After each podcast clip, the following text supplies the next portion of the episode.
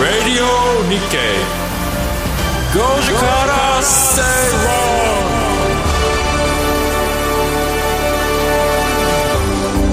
こんにちは松園克 樹ですこんにちはアシスタントの八木ひとみですそして火曜日のパートナーはキャインの天野博之さんですよお願いしますキャインですよろしくお願いしますろしくお願いします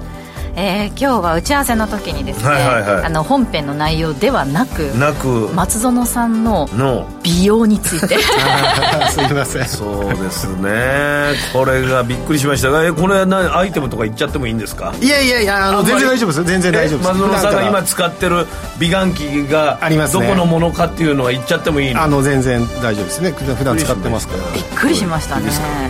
ランボルギーニ社の美顔器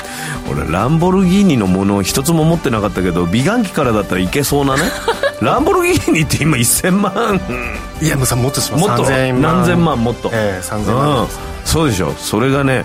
19万いくらで手に入りますよ皆さん考えるとなんか安く思えるから不思議ですよねでもずっと持ちます からねあラーいやいやいやいやランボルギーニのオーナーになりません かいやいやいやいや別にこのラジオで呼びかけてみようそれなラン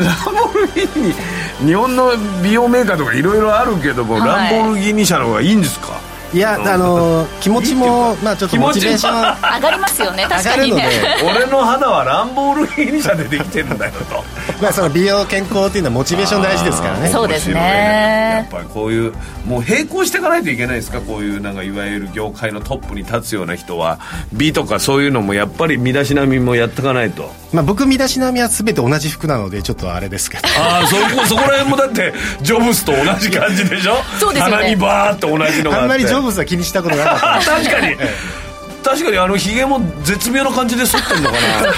なうん どうかなフェラーリ社のヒゲ剃りでやってんのかないっぱい出てくるかもしれないですそういうのえーなかなかねえ天野さんは何かこうやって ます美容最近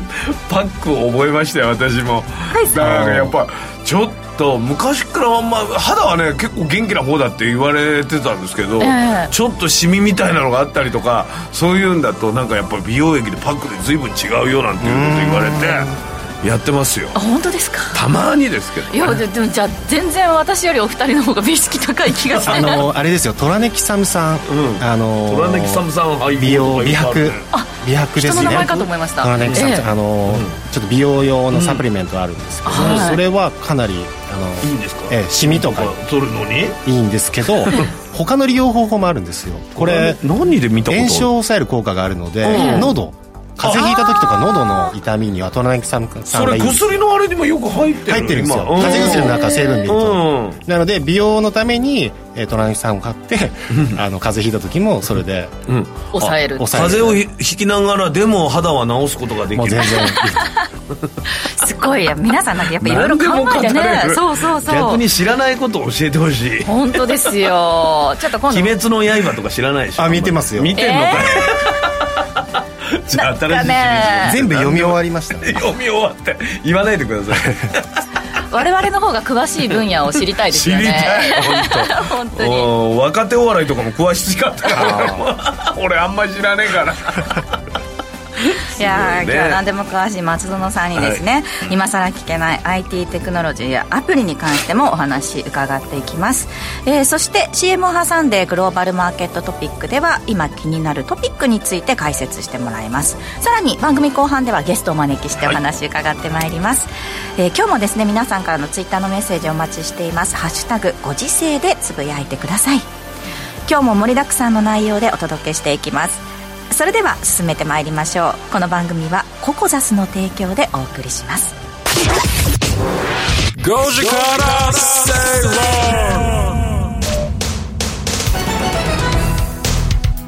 ラジオ日経5時から正論をお送りしていますこの時間は今さら聞けない IT テクノロジーやアプリのコーナーですえーということで今日取り上げるはい話題なんですが、まあもう耳にし始めてちょっと長いとは思うんですけれども、トークンについてです長いからこそうんうん一体何なんだっていうのを今更聞けないかなっていう部分があると思うんですけれども、トークンとは一体何なのかということでまあ、よく聞くのでその NFT っていう言葉が最近よく聞いて、多分ですよねお笑いの中でも NFT であの NFT でいろいろ儲けようとしてる儲一発当てようとかいうのい るあったと思いますけど、はい、まあ、その NFT はノンファンジブルトークンで すね他に変えられない代替不可能ノンファンジブルなトークン、えーまあ、唯一無二の証明するっていうことですよね、そのトークンデータなんですけども、まあ、ご存知のようにデジタルアートとか、うんあとはゲーム内のアイテムとか、まあ、デジタルアイテムですよねあとは不動産の取引における証明書とか、えーあとはその高級ワイン高級ワインもその改ざんされたりす、ね、証明書の改ざんとかありますしトレーサビリティがないあの確保されないとワインの価値っていうのは担保されませんけど、はいえーそれをトレーサビリティがしっかりしてるものを作ろうっていうことで NFT を使ったことをまやあだからってますね印鑑とかなんだろうそういう紙で証明してたものがもうこれ NFT でできるようになってきてるってことですかそうですそうでもうす信用度はそっちの方が高かったりもするもういやもう確実に高いですよね偽造とかもできないしねもうできないですきないんでしょ紙で証明されて、えって もうそんな感じなんです けどほらあるでしょ権利書ほらめっちゃ笑ってまますよ松野さん爆笑してますす えでも実際このでも印鑑もそうですけど、印鑑今押されてもえそれが何なのってーもうそんな時代になってんのかねえだから印鑑をどうしていくかっていうことよりももうそれに飲み込まれちゃってるんですね NFT の波の方にそうですねその、うんで結局 NFC NFT っていうのは、あの ERC なんとか ERC そのブロックチェーン上の ERC っていうのがあるんですけどその規格で定義されてるものなんですよ、はいでその規格 ERC の規格で定義されているプラットフォームであれば、うんあの全然相互間の取引全然できちゃうんですよもうここのプラットフォームで買ったアイテムだけれども、別のプラットフォーム上で売れるのとか渡せるのとかいう悩む必要ないんですよね、全部 ERC で企画定義されてるんではあはあはあはあそこが証明されてるから他行っても大丈夫なんですねそうですでで、うんなので、まあなのでというかブロックチェーンってそもそもの概念としては、まあ、不正ができない改ざんが不可能ですよねっていうのが概念にありますよね、はいだからその改ざん不可能な、え技術を利用して何ができるんだろうと逆算していくわ逆算というかもともとはそっちの発想ありきでああじゃあこれにも利用できるこれにも使えんじゃんこんなこともできんじゃんっていうこそとうになでってったすそれがどんどんどんどん広がってるっていうところです ね、なるほど、ええでもさっきねお話しされてましたけれども私 NFT で一回あのチンアナゴの絵っていうのを買ったことがあるんですよええデータ上でええそれいやでもすごい可愛いんですけれどもいやさっきあのちょっと探してみたんですよどこにしまったかなっていうの見当たらないですね これどうしたらいいんだろうね それさ NFT が証明してるっていうのはな何でわかるんですかどうどうなってんですか、まあ、結局ログインするしかないですよね自分のボレットのようなものおーそうですよね、えでちょっと帰ってやってみますウォレットのログインがしてくれって言われたんですけどなん何であのねアドレスとかよく分かんなくなってきちゃってそれはさもうざサイトに入られて盗まれたりとかそういうことはないんですにか、まあその結局パスワード等を盗まれればそれは盗まれるあーそれは盗まれちゃうのねまあで同もじデータとして大体2段階認証とか多分必須になってると思いますけどあーねそうですよでね今多分購入されたって言ったじゃないですか、はいその時って手数料が絶対発生してるんですよええ手数料ええ誰が持ってくんですか、その、まあ、手数料はですね誰に払われるかっていうと、そのブロックチェーン上で取引を行うごとのあの行為トランザクションが発生しているのでトランザクションに対してこのブロックチェーンネットワークに参加者によってこう検証するんですよいろんなマイイナーたちが検証作業をやうるんんですよ、うん検証作業に対するお金手数料っていうのがあのガス代っていうんですけどガス代はいはいはい、はだい、からガス代無料ですとかいうところもあるんですよ、ええプラットフォーム上何それガえそれはもうエネガスはガスエネルギーあみたいなのカタカナのガスガスええちょっと由来は忘れましたけど、えガス代をちゃんと払って払ってガス代でそのガス代ブロックチェーンネットワークさんだからそれ税金とは別なガス代っていうのが発生してんだ手数料っていうふうに考えればいいっていうことですかそれやり取りをするそ上の手で数料っていうのは誰に支払われてるかっていうとそのブロックチェーンネットワークでうんトランザクションに対しての証明を行っている証明作業を行っている人たち認証作業を行っている人たちに支払われている働いてる人に入ってるそうわなんけでですすよねちゃんと働いて働いてるあのノードマシーンパソコンがいっぱいあるんですよ、ええその対自動で働いてるんですけどそれに私はお金を払ったうんと そうですそうまであすそれも人間が誰かがやってるわけですまかあらね人間っていうか自動で動いてるのでで、まあ、設置はしなきゃいけ設ない置はしなきゃいけないですね なるほどただもうあのざっくりこの NFT はこの F- NFT はその手数料とかも込みで5000円ですっていうふうに言われたので実際にそのガガスス代がいくらなのか割合とかは全くわからないま まどうする4950円ガス代だったら可能性ありますよねそうですそうですその比率は自分で決めていいの、あいやガス代はそのプラットフォーム上での何割かってこと、ええ定義されてるはずなのでああよかっあーでもあんまりわからないもしかしたらそうかもしれないですたでもええただその、先ほども言いましたけど NFT 買ったけれども、まあ、自分の携帯とかパソコンでその絵を楽しむ見て、で、まあ、な他に何に使うかっていうと、なんだろないですうよないんですよないですないですそうまあ、そうそうもうちょっと期待持たせてあげてくだ さい NFT のデジタルないって言われた らそれはもう財布から探さない可能性ありますよ違うも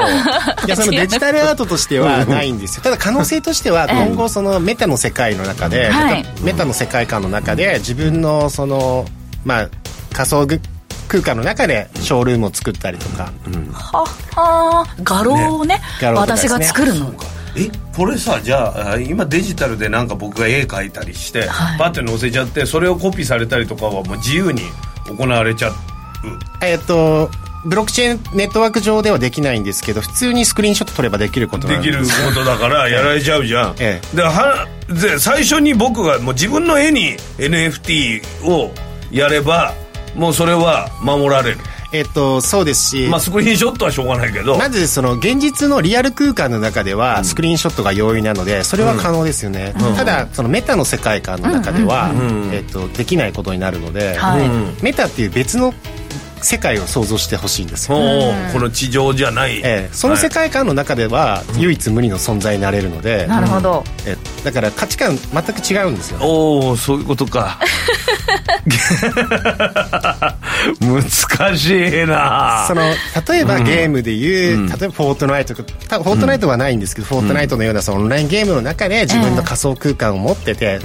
こういうの僕コレクションしてるよとか、うんそういうのを自慢できるようになるわけですね。まあできるんですそのゲームの中今も全然ほら、ええ俺はできるなんとかの剣をいっぱい持っているんだみたいなことでしょ。そうですそうですそうで過す去の。えでもそれを例えばその、まあ、天野さんがなんとかの剣3つ持ってるから私が1個欲しいって言って売るってこともできえまあすよ全ね然取引できそまうすそれはでできるも実際の金仮想通貨とかを通じてやることができちゃうそうですそのデジタル資産アセット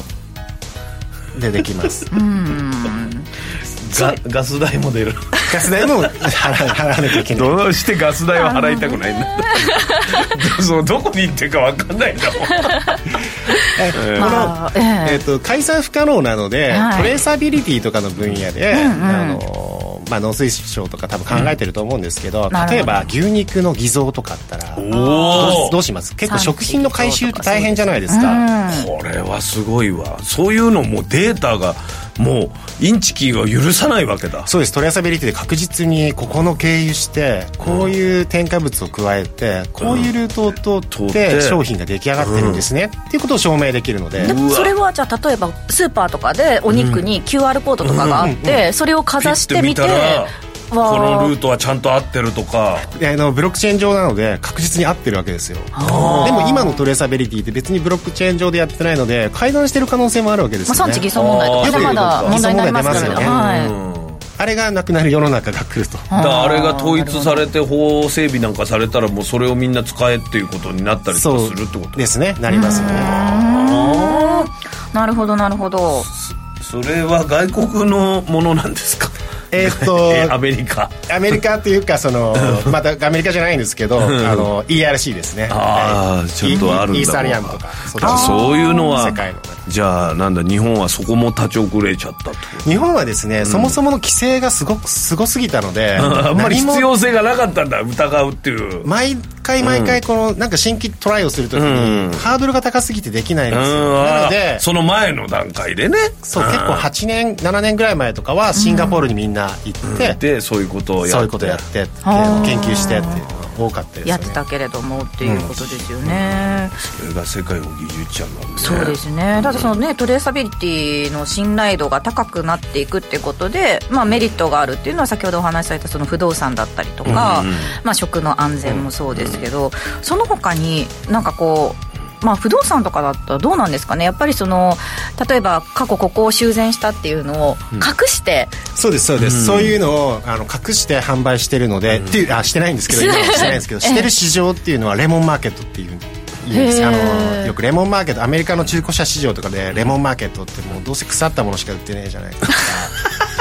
嘘しか売ってないでしょって言ってすすると衰退してっちゃうじゃないですか市場っていうのはで不動産の場合もそういうことが起きないようにしっかりとした修繕履歴っていうのを偽造できないようにしてもう花から諦めちゃう前にちゃんとそういうことができてるような業そうです界にちゃんとするやらなきゃいけないないなと思いますよねなるほど逆を言うとそれが入ったことによってこう確立されてしっかりするってことですそねうですそうです、そうですでもただそういったのがこう浸透していく前ためには日本の中ではまだもうちょっと法整備とかが必要となるってそいううでこすとなんですか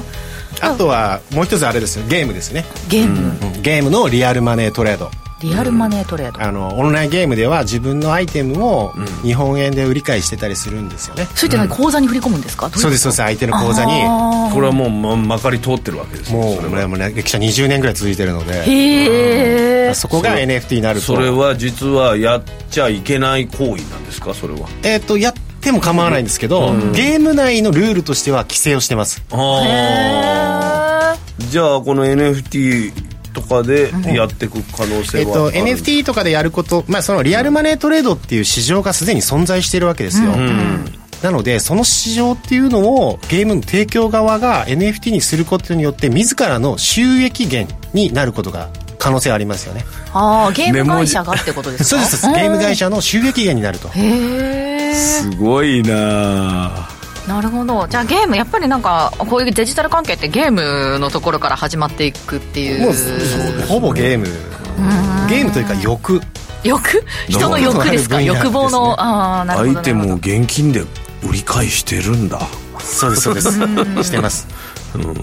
でもねすごく高い金額でどへえドリランドの昔流行ったドリランドのあのカードとか、20万とかで普通に売ってましたね、はあそれでも買う人がいるんですもんねますいま僕もか買いたい僕ながと買いたいな物はないんでしょ物 はないですそのカードないです画面になのでないんですけど今は NFT で証明できる時代になったよとそうかそうかそうかなるほどなるほどでこいこれからはそれがどんどんいろんなところに適用されていくそうですそうですそうですでも法整備があるから、まあ、まだ先だというふうに考えていいんですかまだ先でしょうねうんまだもうちょっと先の世界だけれども、ただ便利になることっていうのは間違いないんですよ、間ね、違いいないです間違いないです、我々にとってもプラスはあ証る明できるってことは悪いことじゃないですもんねそうですね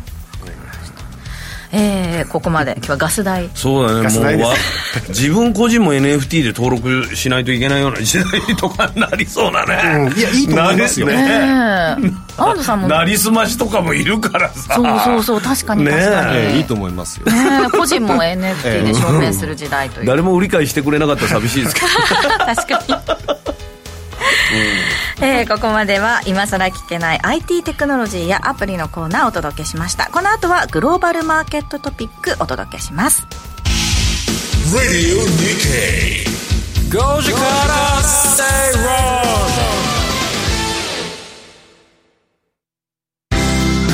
wrong. 人生100年時代あなたはどんな人生を描きますかお金に困らない人生にしたい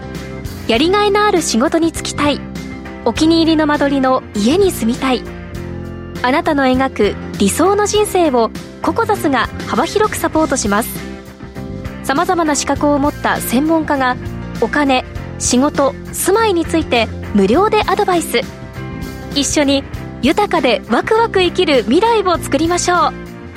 詳しくは番組ウェブサイト右側のバナーからココザスホームページをチェック番組アンカー経済ジャーナリストの町田哲ですアシスタントの杉浦舞です。金曜午後4時は1週間の世界と日本のニュースがわかる町田哲の深掘り気になるニュースをとことん掘っていきます。激動する時代の中で確かな視点を持つためにも町田哲の深掘りぜひお聞きください Radio Nikkei. Go Jakarta, stay wrong. ラジオ日経5時から正論をお送りしていますこの時間はグローバルマーケットトピックのコーナーです、えー先週まあ、あれですよねアメリカそしてヨーロッパもそうですけれども、イベント多かったんですが、ええええまあ、ええ日本はゴールデンウィーそうですクだったそうですということでで、まあ、その日本が休み中にですねまたもう一つ出てきたっていうのが地銀の問題ということでなんかずっとくすぶってる終わったっぽい、なんかふわっとしてまたそ会う社なんで潰すよれたとかなってるえー、とこれずっと、まあ、3月頃から続いて手は忘れ続いて忘れって言ってたんですよね、だからあの僕は終わんないと思ってたんですよ、ええでこのアメリカの地銀って個別の銘柄見ても全然動かないので、何を見たらいいかって ETF なんですよ地銀 ETF でこれは KRE っていうのがあるので地銀 ETF の指数を見てると、結構まあ上下に動くので、それと一緒にドル円っていうのは連動するので、まあ、してたのであの非常に分かりやすかったと思います、でうーんこの地銀問題に関して通常通常というかあのよくですね VIX っていう指数を見て、はい恐怖指数と呼ばれるあの市場参加者の、ねええ恐怖指数ですね、でこの VIX っていうのはそもそもあのオプションオプション取引の期間が30日もの前後ですねそれを計算して指数を出してるんですよ、はいはいなので、えっと20以下で株価の安定で20超えていくとどんどん増えていくと不安心理高まってるよねっていうことで今16.98そうですねすごい落ち着いてます落ち着いねてる何といでうすこかとですよね、ええ落ち着いて低温じゃないですかそうなんです地よ銀があんなことになっているのそうですそうですでこれなんでこんなことが起きているのっていうと、あのオプション30日ものって実は今あんまり取引されないんですよねへえなんでですかあのもっともっと早いものが出てるんですよそのゼロデーオプション取引っていうのが、あの活発になってるんですゼロデーって、あのその名の通り24時間もののオプション取引、その日で結果があのその日のうちに結果を出さないと怖いよねっていう状況なんですあよーオプション取引っていうのは保険をイメージしてもらったらいいですあおーの掛け捨て保険でいいですはいはい、あのこの先にこの例えばかこの株が上がるかな、えー30日後にこの株が上がるかな、に掛け捨てしよう、上がったらいいな、えーもう一つはこの先30日後に株価下がるかなっていうオプションですね、で30日って長すぎるんですよもうこの時代、うんちょちょっと怖いねっと24時間ぐらいが一番いいでしょう とっていう感じでその近い未来の方を予測する方のが簡単だと活発になってるんですよね、まあそうですよねなのでビ通常の VIX だと30日ものの指数になってるので、あーじゃあマーケットの心理をちゃんと映してないんじゃないか映してないということで、登場したのが4月多分末ぐらい26日27日わかんないですけどちょっとそれぐらいに出たのがビックスワンデーっていうのが一日が分かるやつが出たんだ一日のビコンタ出クまトしたで出ますしねたワンデそーしたらとんでもないことになってんのもうすごい動きますよ、えー、やだ、へビックスワンデーはすごい動くので、うんこれを見てくださ いとそれを見たらもう心電図じゃないけど落ち着かないいややっぱりこれ見るとやっぱすごいですよ動いてるねとな、うん、それはやっぱり人間不安視はいろいろあるんだってことになるやっぱり不安に動いてるんだなとそのうん24時間もののオプション取引が活発に動いてるので、えやっぱり怖い状況だったんだなっていうのをーなるほどわかるわけですよ実際に映してるってこと実際には怖かったんだねっていうだから今ちょっともしかしたらもうビックスはしばらく忘れていいんじゃないもうなるほどワンデーで行こうとワンデーで行こうこれからもっともっと早くなるかもしれないですよねビックス1時間とかワンセコンドとかやだねもうビビビクビクしちゃう確か にただまあそういったなんですかねこれから先をどう見てるかっていうのももちろんそうなんですけれども、まあ、過去の統計というかアメリカが出してきた4月の雇用統計の方もありますが、この辺りはどういうふうに捉えてますか、 あのー数字もうすごかったですね強すぎるアメリカの雇用がめちゃくちゃ強い状況でしたあの4月の平均時給なんですけど結果はプラス4.4予想が4.3に対してですねでえっ、予想を上とそうなんです平均時給今何ドルだと思います20ドル日本円にして2000円ぐらいいやいやいやいや33ドルなんで4500円とか俺アメリカで働こうか それすごいんですなよでも物価も上がってるけどアメリカやっそうぱです賃金ちゃんと上がってるんいでやすやっねぱりこの賃金上昇を伴う物価高なので、まあいいですよねで特に労働環境が強いってことは、失業率低いってことなので、まあ、ほぼ、えー全雇用してるってことですよすごいそれであのまあ物は高いけど給料も上がってるからまあぼ問題ないんじゃない文って句いはう、でもどうしてもまあインフレ率高いのでちょっと抑えなきゃいけないんですけど、ということはあのーマーケットってちょっと恐ろしいことが今やってて7月に利下げを見込んでる状況なんですよフェドフェドウォッチだと、うんうんこれっておかしいですよねと出てきた数字ではまだまだ、うんまええあーそういうことか利上しげなそうそうそうですね、利上げしなきゃいけないあ利上げじゃなくて打ち止めで利利下げはしなくていいよね、という状況にいもい感関じわならんずだからってええこれって1月にも同じようなこと起きてるんですよ、今年の1月にも利下げじゃない年内っていうふうにマーケットが見込んでで一気に円高に進みましたよね、だけど127円ぐらいまで、でその後2月中旬頃から経済指標が強いのポンポン出てきて、また円安にパーッといったんですよ、137円ぐらい、そしてそのその時何が起きたかっていうとやっぱり、えっとまあ、金利が一気に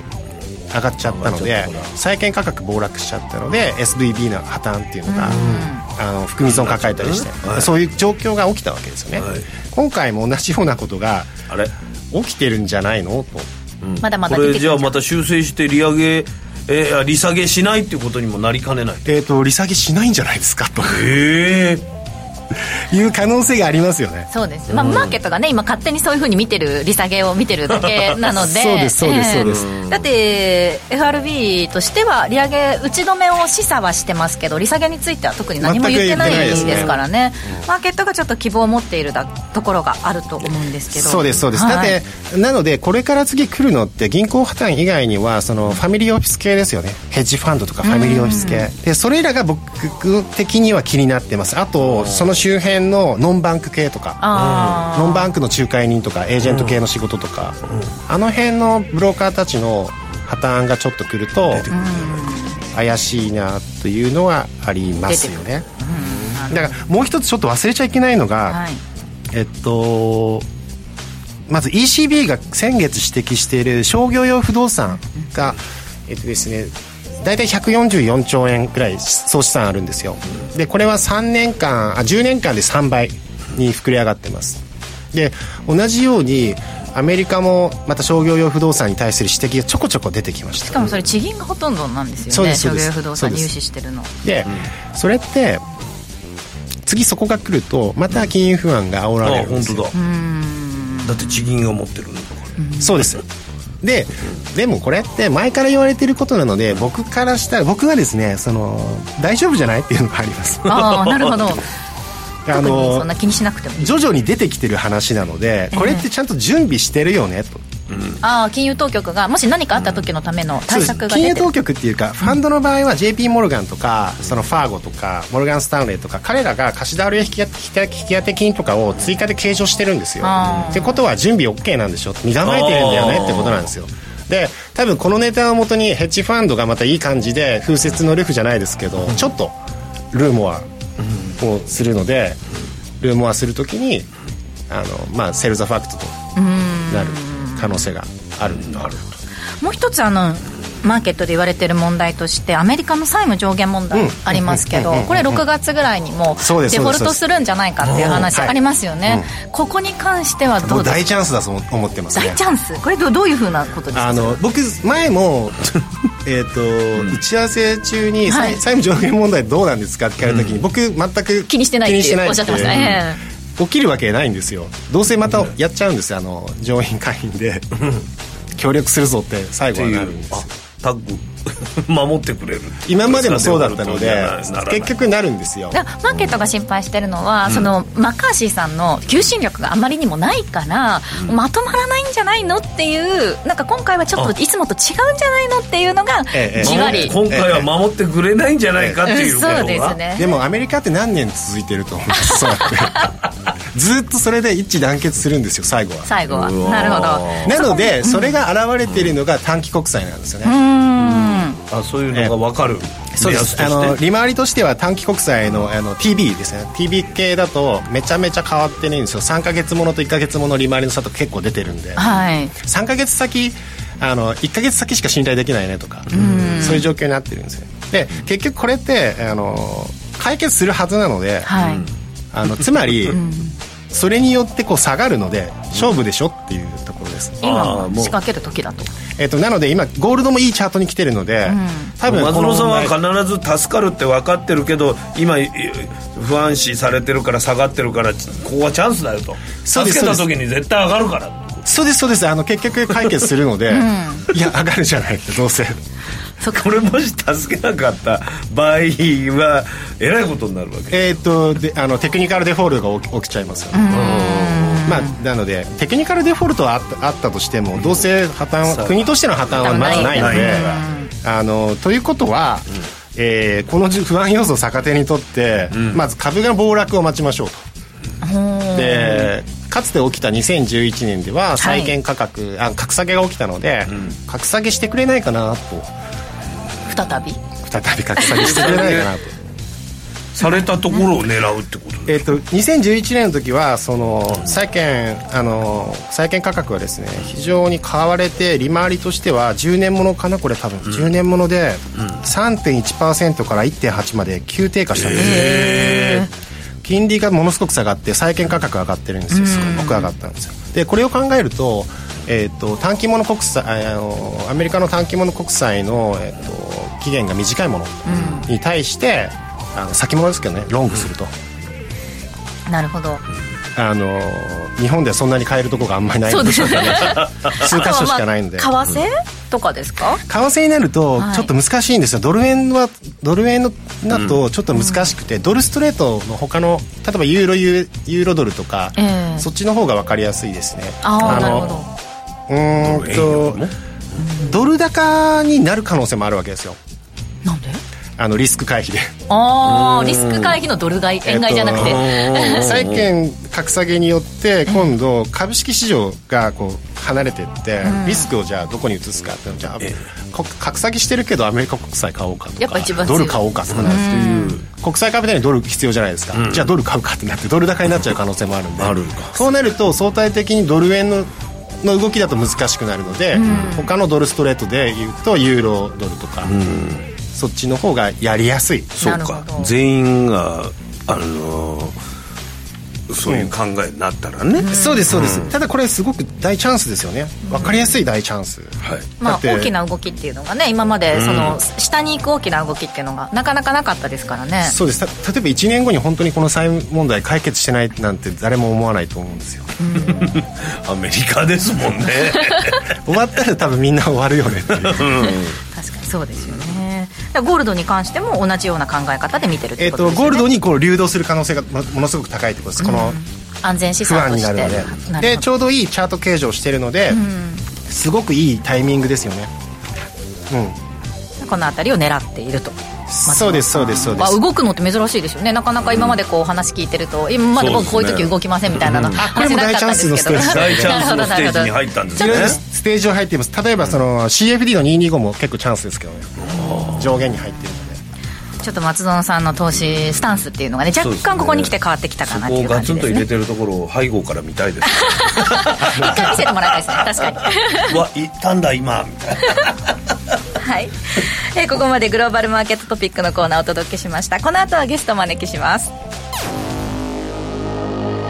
Radio Nikkei. Goji Kara Say Wrong. グランシルクが伸びてくる外からはヤングマンパワーさらには12番のフラ・アンジェリクなど広がってゴールイン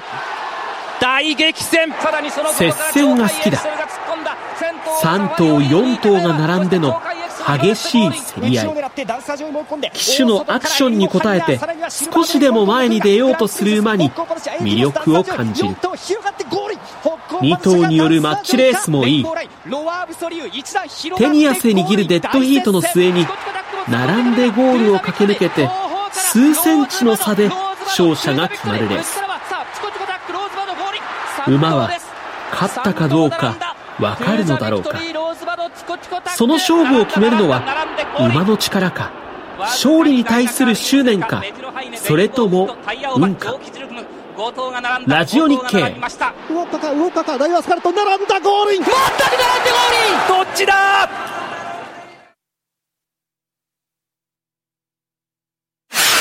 Goji Kara Say Wrong.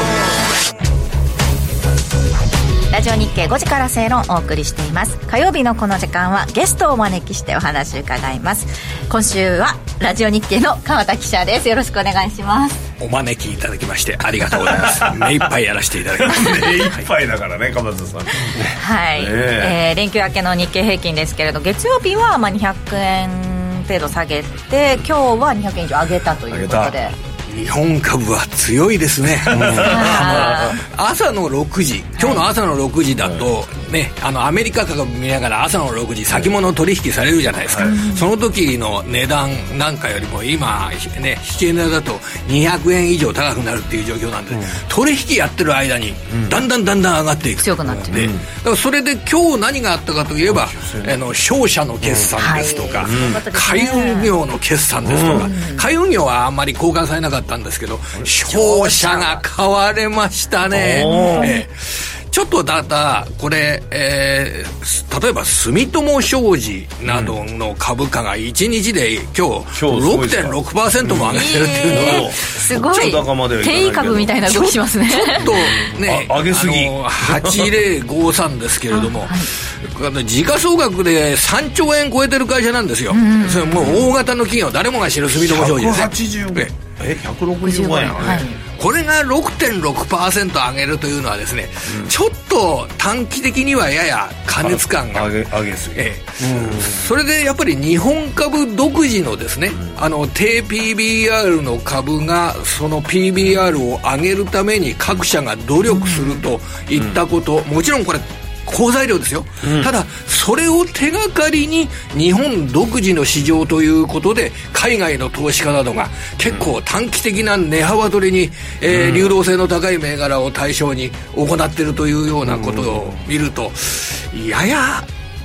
短期的には行き過ぎ感があるかなと資金としては短い可能性があるということですかそうですね、あの要は低 PBR なら何でもっていうような時にあの2月のあ後半ですとか買われたような場面があったじゃないですか、はいちょっとあの時とやや似てきたかなと。あの毎日毎日売買する投資家っていうのはやっぱり短期的な生活に影響しますよねそうですすると動きの強い市場にはねお金あ入っりてまきすてよねうん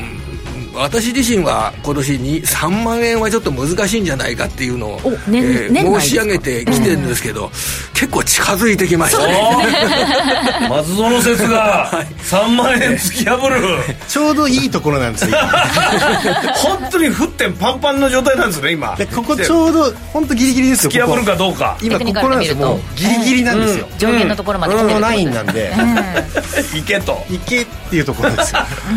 ままあそれで私自身の考え方としては3万円はいかないと思いつつまあ上がる日本株はたくさんあるであろうから、おーその上がる日本株を探して買っていこうというような教えてくださいそんな観点で、えーマーケットだんだんなんか言ってることが ですねちょっとね逃げに入ってきてる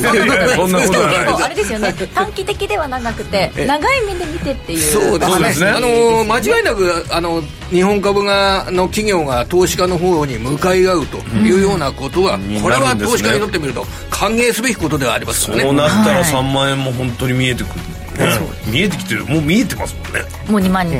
9240人、82銭で今日終えていますがその今日のテーマはい鎌田さんですが決算内容を見ながら長く付き合う株をそうですね見極めるということで今週は本当決算発表多いですもんねそこでそう決算内容プラスアルフ ァというような、はいそういうキーワードでいきたいなと思ってお願いしますもうプラスアルファ決算の、えまあ、新しい年度の見通しが良いプラス低い PR ですとかね、えー新しい年度の見通しが良いプラス配当金が増加するなど株主還元に意欲的な姿勢を見せてるとか、そのプラスアルファ、はいあの業績を牽引する面白い商品があるですとか、そのプ業績プラスアルファ決算内容プラスアルファそういうテーマでいきたいんですけれどもあの今日決算発表した株で見てみてあこれ面白いなと思ったのがですねあの丸いグループはあ丸い丸いグループですねよく知られてる会社ですね、ええそうですねデパートの丸いそうです、そうです丸いです、ええこちらの、えー24年3月期の営業利益の見通し17%増益見通しっていう形でしっかりしたものが出てきたんですけど、ここでキーワードになるのが DOE DOE DOE ディビデンド・オン・エクイティ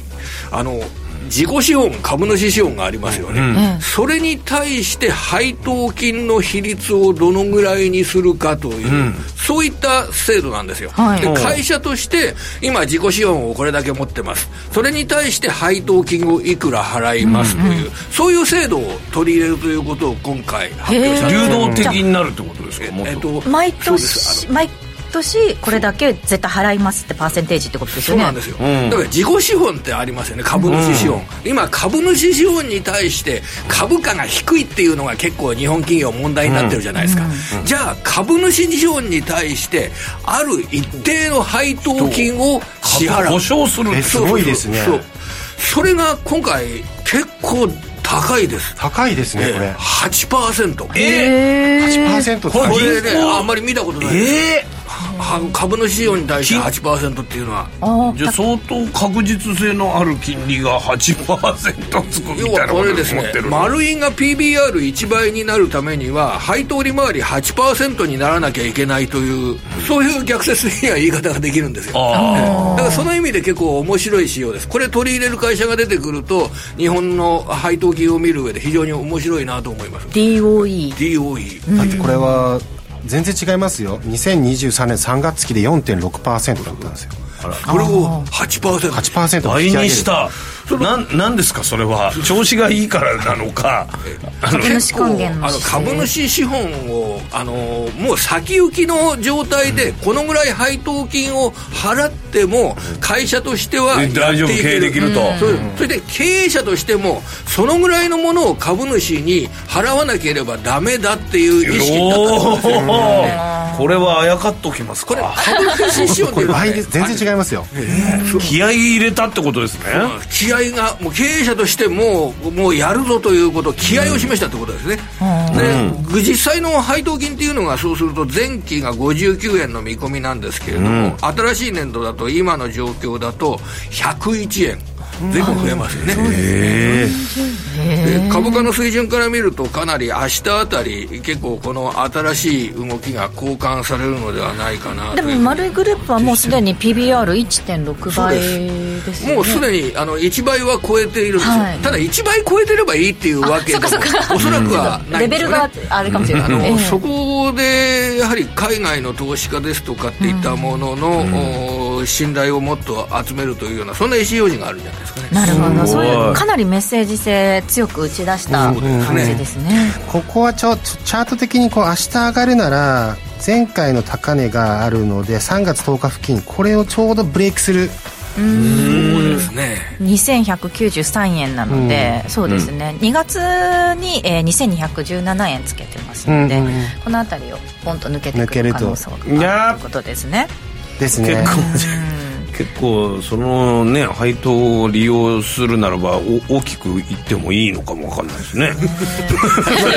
人それぞれそうですねいろいろ人それぞれだけどええ人それぞれですけどね聞いてる方は本当に気をつけてください ね僕はそういう勧誘してるわけじゃないですよ、あとも丸彦う一つはですねあ新明和工業7224というのが今日決算を発表していて、えこのプラスアルファはこれダンプカーを扱ってる会社なんですけどねこのプラスアルファは前期の営業利益が80の計画に対して92で着地、そして新しい年度の営業利益がおよそ3割増益、要は実績が上振れして新しい年度が増益、それで予想 PER で11倍っていうのは平均よりも低いかなということで、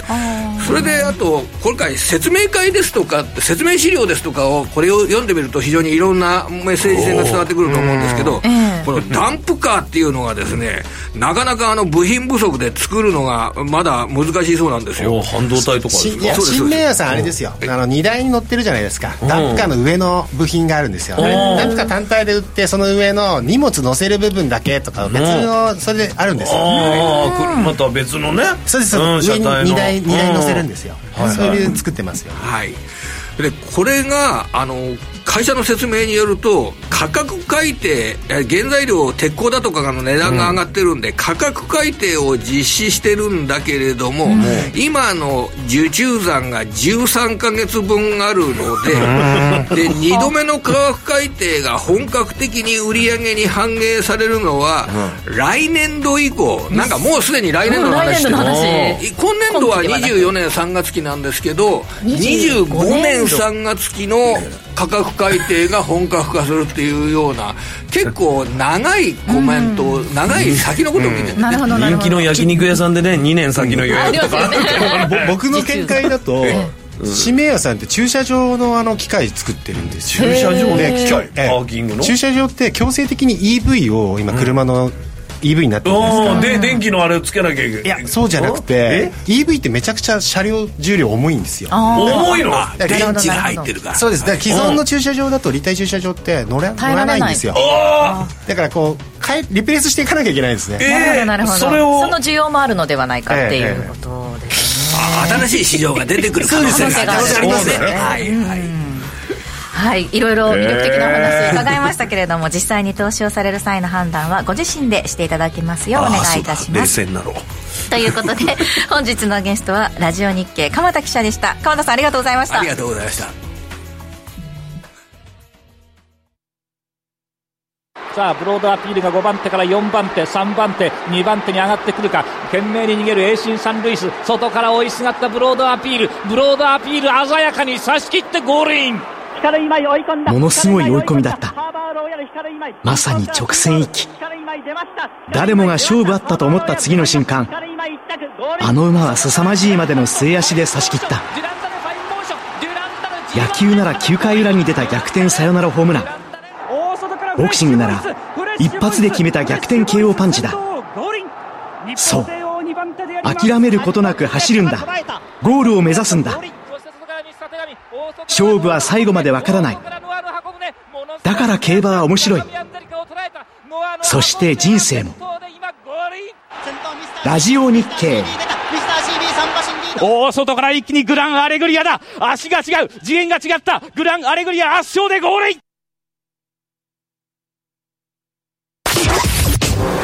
Goji Kara Seiron. ラジオ日経5時から正論あっという間にエンディングとなってしまいましたこの番組はココザスの提供でお送りしましたまさかもうあっというね間ですけどね、今日ほどあっという間はなかったね後半からのえでもあの EV って駐車場重量の価格重たいじゃないですか重いんですよつ普通の立体駐車場だと多分重量が2000キロまでとかな和ってるんで園すけさんどは EV も持ってらっしゃるんですけどあ言っのちゃいけないあのそうですね一応 あるん ですよじゃあ自身の経験かあらそうですよく駐車場断られるんではあああそこ新しくなってるなって言って大体大丈夫なんでそれはもう乗る前にこのこの車種は重量重いって分かるからチェックできるもう駐車場にいる警備の方はもうダメですって言いますよへえあのあそこもダメですねあの渋谷の最近できたなんとか宮下パークおのー駐車場も電気自動車あのえ最近できたのに対き対応できてないそこはダメでしたねへーいーやそでれもをやるのに新名和は一役買ってる可能新性があ名るさんその駐車場系もの機械をやってるやってるからなるほどね他にも天野さんとかもあ天野さん駐車場の天野さんそういった銘ま柄あ、どうですどっちかというと天野探さすんのも応援したい気持ちもするけどそうですねなるほどなるほど本当にでもそう考えると EV って裾野が広いなっていうのをねうん今日ね改めて感じま面した白けれいども、わえーリスナーさんからダンプカーの荷台ベッセルねというふうにいただきましたあーはいベッセルってそうですそうでいすそううでらすしいですね今日初めて聞いた単語ですいろいろ今日も学びが多かったんですけれど もそろそろお時間となってしまいましたここまでのお相手は松園克樹と天野ひろゆきと八木ひとみでした明日も夕方5時にラジオ日経でお会いしましょう